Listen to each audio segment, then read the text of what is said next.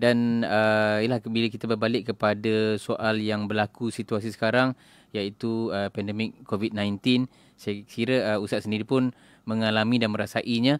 Terutama sekali uh, ada saya ikuti dalam 2 3 hari lepas uh, ustaz di IG live uh, menyuarakan sedikit ketidakpuashatian terhadap uh, sistem sekolah yang kini dibuka semula. Mungkin oh, yeah. ustaz kongsikan sedikitlah uh, dalam suasana yang semakin banyak kes bertambah tapi sekolah dah dibuka hmm saya saya um, daripada awal lagi saya berpandangan bahawa masyarakat di sini mempunyai idea yang sedikit berbeza tentang uh, COVID-19 ni kerana bila masuk musim Februari, Mac, April ini adalah musim yang memang biasa orang jatuh sakit kerana flu. Hmm. Ya, uh, uh, yang yang biasa. Maka idea bahawa COVID-19 ni adalah orang kata just another flu uh, sangat kuat. Hmm. dan mereka tidak mengambilnya secara secara serius. Hmm. Malah negara jiran kita Sweden uh, langsung boleh dikatakan tidak menutup sekolah pejabat dan sebagainya semuanya Jangan normal biasa. seperti biasa. Uh, uh, jadi daripada daripada awal lagi saya dah dapat melihat ada perbezaan cara berfikir yeah. tentang hal ini. Kemudian apabila kerajaan mengambil keputusan untuk membuka semula uh, sekolah, hmm. uh, saya kebimbangan utama saya ialah kerana saya tidak faham apa asas keputusan itu dibuat sebenarnya.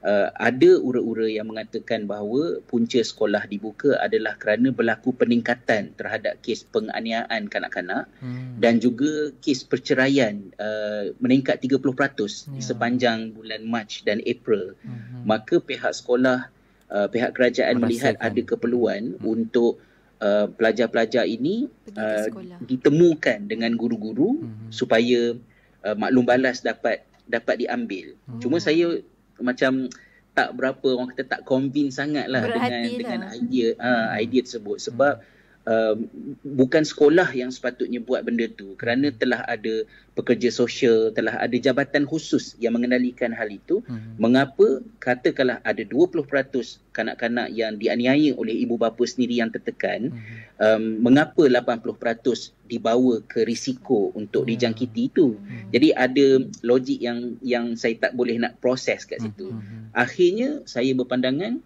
punca utama mengapa sekolah dibuka berkemungkinan ialah untuk membolehkan ibu bapa kembali bekerja mm-hmm. sebelum mereka bercuti musim panas. Yeah. Uh, sebab yang dibuka hanya sekolah komprehensif saja. Maksud dia sekolah rendah dan sekolah menengah daripada grade 1 darjah 1 hingga grade 9.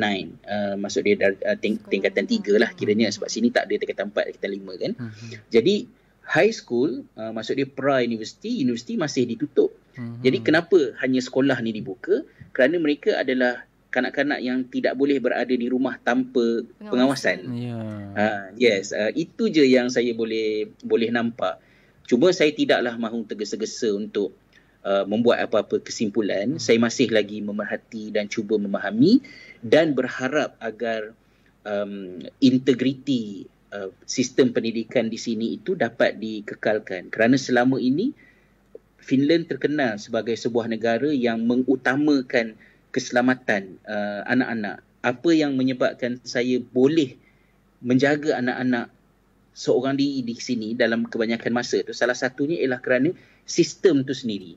Bila budak-budak nak naik bas, bas akan rapatkan uh, bas tu ke bahu jalan, hmm. uh, rendahkan bas untuk pelajar naik, kemudian driver akan tengok uh, cermin, hmm. nampak budak-budak dah duduk, kemudian baru bas mula bergerak. Itu hmm. amalan biasa. Hmm. Semua orang jaga budak-budak dan saya tak takut anak saya jalan kaki pergi sekolah setiap hari hmm. uh, 4 km, 2 km pergi, 2 km balik tiap-tiap hari. Hmm. Saya tak saya tak bimbang dan kalau mereka tak ada kat rumah pun saya tidak khawatir kerana hmm. memang persekitaran ini persekitaran yang selamat. Hmm. Tetapi tiba-tiba bila COVID-19 ini muncul dan yang pertama sekali uh, dinormalkan kembali uh, bukannya restoran dibuka ataupun sekolah pejabat ke apa ke hmm. tapi sekolah dibuka sekolah. itu yang saya yang saya yang saya muskil dan hmm. anak-anak pun macam serba salah uh, hmm. nak pergi sekolah ke tak pergi sekolah ke hmm. uh, saya kata tak apalah uh, pergi jelas sekolah yang boleh saya pesan ialah jaga diri kat sekolah kemudian bila balik daripada sekolah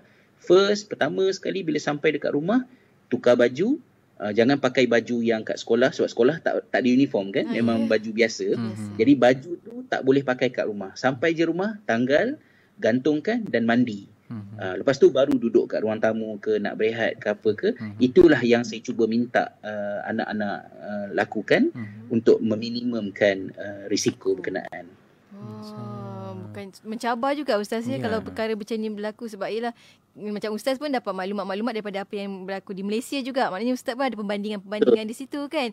Jadinya itu cabaran besar tu ustaz. Tapi ialah melibatkan anak-anak kan masya-Allah. Uh, dan kita nak berhenti sekali Mungkin lagi ke? kita berehat Ah, seketika. Sikit lagi Ha-ha. sekali sebelum kita ke pusingan terakhir lepas ni kita nak tahu ustaz beraya masak apa dan sebagainya sikit lagi bersama dengan ustaz untuk anda jangan ke Okey. mana-mana teruskan bersama kami tentunya hanya di IKIM Inspirasi Inforia Islami. Islami.